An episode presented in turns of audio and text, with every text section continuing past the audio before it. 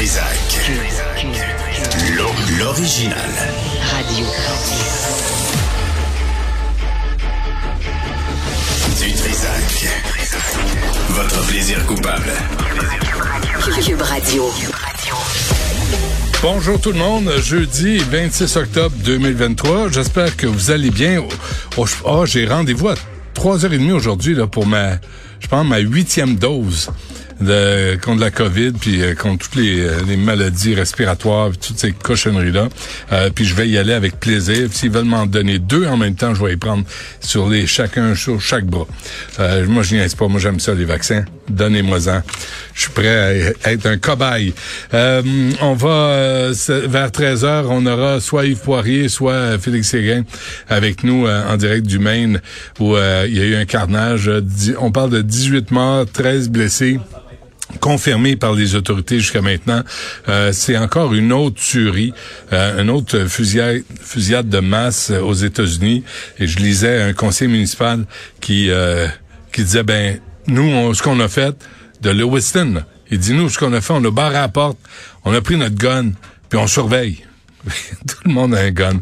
Puis il se demande pourquoi il y a autant de tueries de masse.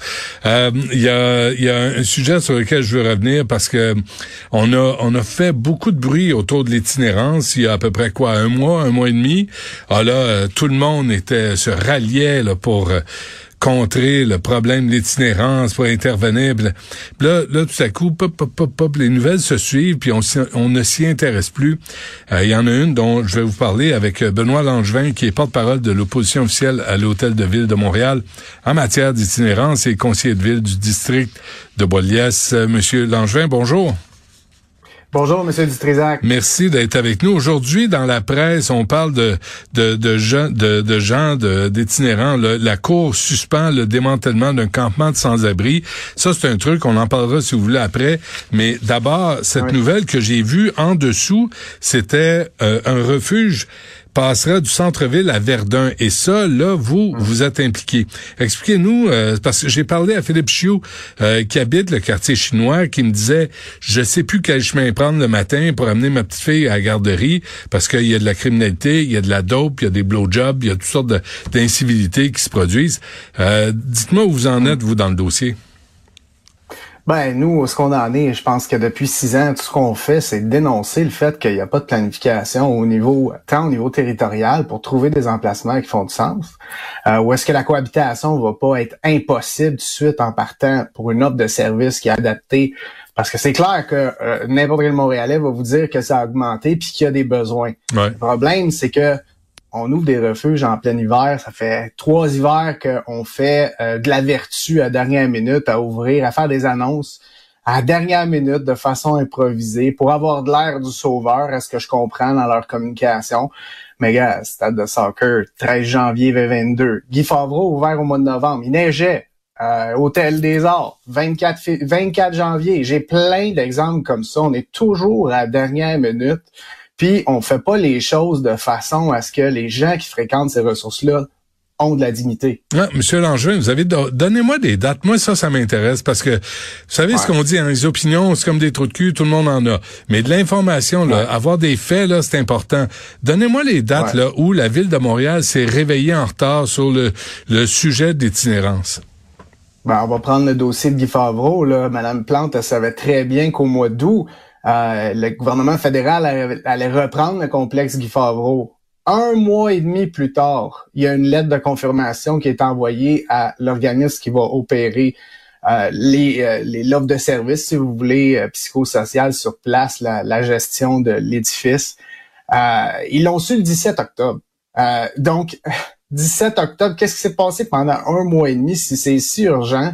Si justement on veut pas se mettre dans une position pour ouvrir en plein hiver, Ouais. l'hiver là au Québec là, c'est meurtrier.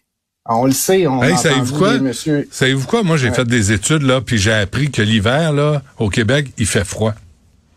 Puis Ben j'ai- oui, savez-vous ben ce oui, que j'ai oui. appris aussi? C'est que les itinérants, c'est des êtres humains qui ont besoin d'aller à la toilette aussi. Puis, Ben euh, oui, puis. Mme Plante a pas l'air à saisir ça. C'est c'est- c'est léger détail parce qu'elle s'en occupe pas. Mais écoutez, euh, l'opposition a proposé des solutions pas plus loin que le mois passé, justement, avec une motion après avoir sondé l'ensemble du milieu, tant au niveau de la prévention qu'au niveau de l'hébergement, puis euh, de, du logement. Puis écoutez, 35 votes contre. Quel genre de motion? 35 votes contre. Qu'est-ce qu'elle disait, la motion? Ce qu'elle disait, c'est qu'on double le financement au niveau de la prévention. Euh, si l'itinérance a augmenté de 33% scientifiquement, ben, il faudrait doubler le financement. Ils l'ont doublé de 3 à 6 millions. Nous, on demandait de 6 à 12 pour justement s'adapter à la nouvelle réalité. Il y a 50, il y a 40 moins de travailleurs de rue avant la pandémie qu'après euh, la, la. Attendez, il y a 40 moins de travailleurs de rue? Oui, il y a 40 travailleurs de rue de moins avant, entre avant la pandémie versus après la pandémie. Donc, comment est-ce qu'on peut avoir moins de prévention sur le terrain dans le contexte actuel?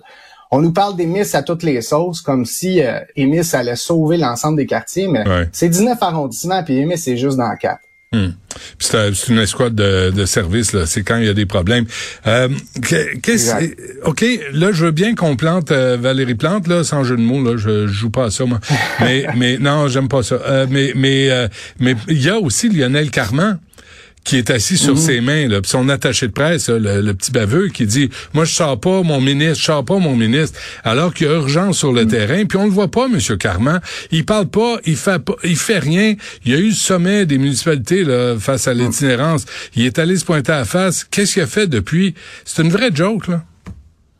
Mais en fait, c'est des vases clos. Moi, moi, je vois la ville puis Québec comme étant un couple divorcé.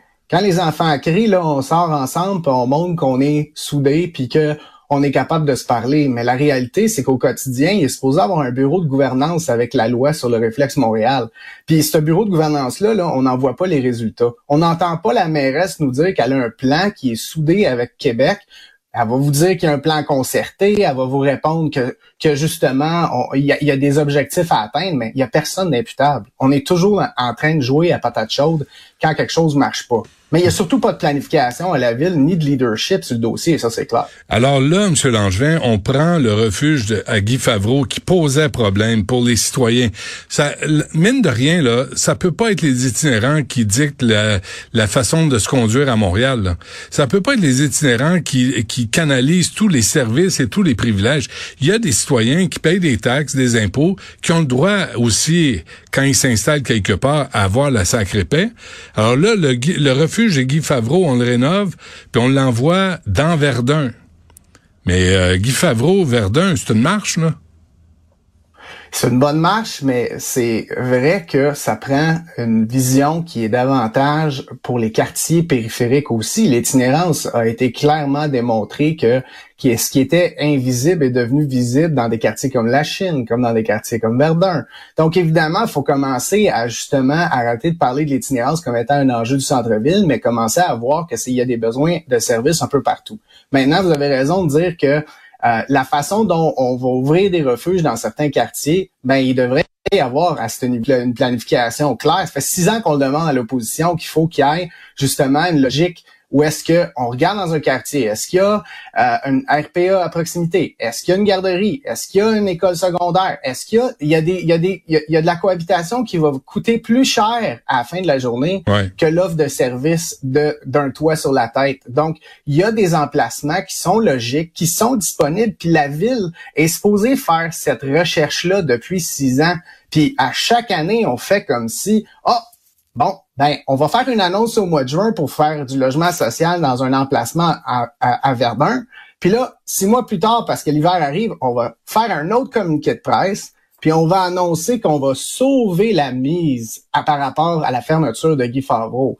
Donc, à un moment donné, il va falloir qu'il y ait une planification sur deux ans, sur trois ans, qu'il y ait justement une vision quelconque sur comment est-ce qu'on on fait une offre de service qui est maintenant adaptée à 33% plus de personnes qui vivent l'itinérance. Mais là, l'itinérance, c'est pas juste à Montréal. Il y en a à Québec, à Trois-Rivières, il y en a partout, là, à travers le Québec.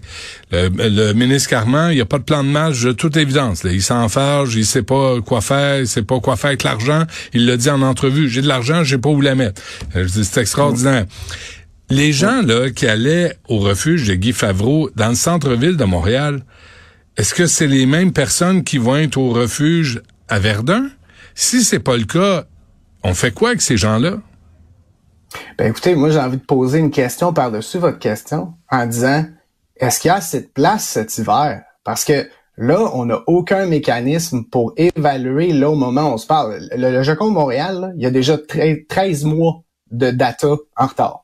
Fait qu'aujourd'hui, après une année d'inflation incroyable, après des banques alimentaires qui sont à 26% de surcapacité, est-ce qu'on a vraiment des indicateurs à Montréal, puis un moyen ou des outils pour faire un portrait qui est à nous? Puis c'est ce qu'on a demandé le mois passé. Chaque mois, euh, on demande, on demande dans le fond que l'administration plante ait des réponses. Puis nous, on, comme je vous dis, le mois passé, on a demandé est-ce qu'il y ait une évaluation annuelle sur c'est quoi l'état des lieux actuellement pour les 19 arrondissements, les 15 villiers. Qu'est-ce qui marche? On nous dit qu'est-ce qui marche, qu'est-ce qui marche pas? Exact. Qu'est-ce qui marche, qu'est-ce qui marche pas? Puis est-ce qu'on peut partir des refuges pas à un mois de préavis? Les groupes communautaires prennent minimalement deux mois pour embaucher, avoir une compagnie de nettoyage de lits, trouver des lits, trouver des matelas, trouver. Ça s'ouvre pas comme un dépanneur. C'est pas un dépanneur qui déménage avec euh, des caisses de, de, de coke. C'est c'est compliqué aussi. On travaille avec des humains.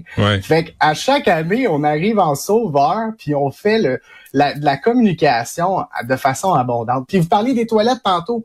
Avez-vous déjà vu une toilette fonctionner, vous, à Émilie Gamelin?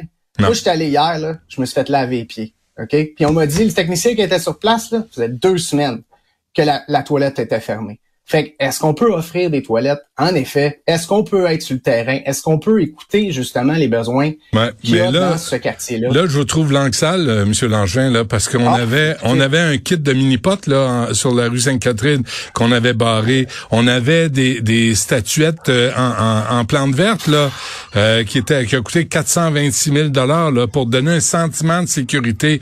Puis plus que ça, vous êtes tellement l'anxal, Monsieur Langevin, qu'aujourd'hui, Allons-y. Valérie Plante dit, euh, Montréal est couronné la troisième meilleure ville au monde, selon Ouais. Lonely Planet. Donc, tout va très bien. On est des langues Tout va sales, vous comprenez? Super bien, Monsieur Dutrisac, c'est incroyable. En effet, j'ai lu ça ce matin, puis à regarder le- les communications de l'administration Plante. Honnêtement, moi, je vais vers les gens qui ont des besoins, je vais vers euh, les organismes communautaires qui expriment et qui vivent des détresses, des difficultés de garder des employés depuis cinq ans, qui se font barouetter à gauche puis à droite sur des changements d'orientation gouvernementale non concertés, non qui, qui finalement arrivent avec des solutions improvisées, des beaux branding, des belles annonces bien ficelées.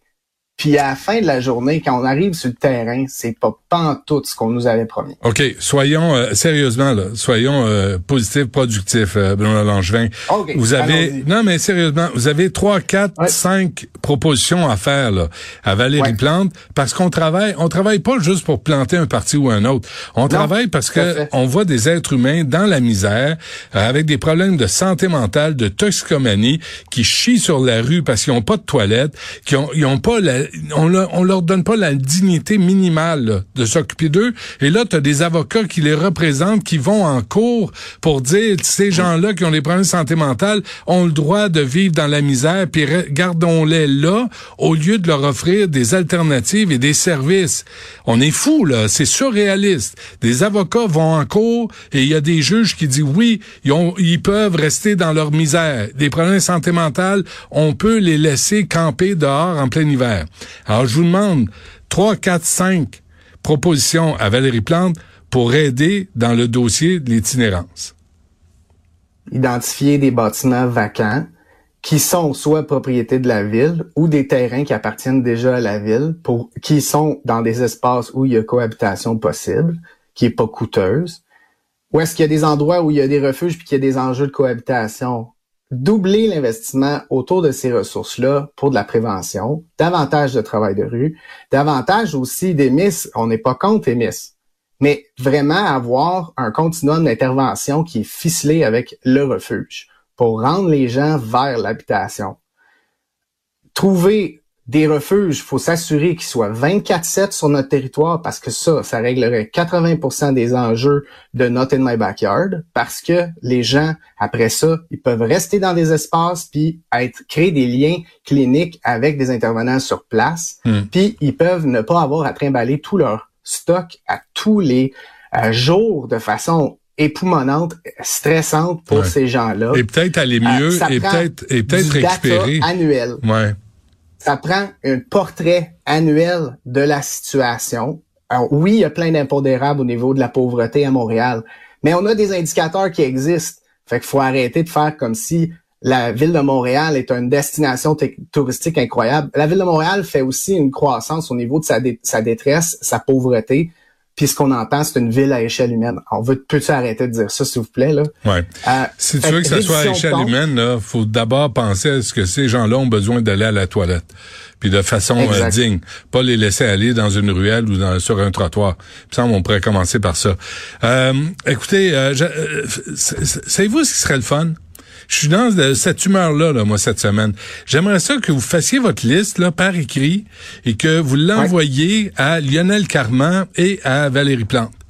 Puis revenez-nous si vous avez une réponse ou euh, une, tu sais, un accusé de réception quelconque, parce que je pense que vous avez des pistes de solutions que Lionel Carman a pas vues encore. Peut-être que vous allez l'inspirer. Puis sincèrement, si c'est pour aider la situation, faisons-le. Est-ce que ça vous tente? Ben moi, j'ai envie de vous dire que ça prend des emplacements, puis c'est le rôle de la ville de trouver ces emplacements. Monsieur Carman dit, euh, trouvez-moi un organisme communautaire puis un local, puis nous, on va investir. Qu'est-ce que la mairesse, qu'est-ce que l'administration municipale fait euh, avec ce message-là? Est-ce qu'elle peut mieux l'utiliser? Est-ce qu'on peut justement faire décaisser Québec? Le ministre Girard a annoncé que l'itinérance allait être une priorité. C'est la première fois que j'entends ça en 20 ans dans le milieu de l'itinérance. Fait que moi, je me croise les doigts, puis je réponds oui à votre demande, euh, M. Dutrisac. Je vais l'envoyer au ministre Carman. Je vais aussi faire un rappel à Mme Plante sur ces demandes-là, puis je vous fais un feedback. Super. Parfait. Benoît Langevin, porte-parole de l'opposition officielle à l'Hôtel de Ville de Montréal en matière d'itinérance. Merci. À la prochaine.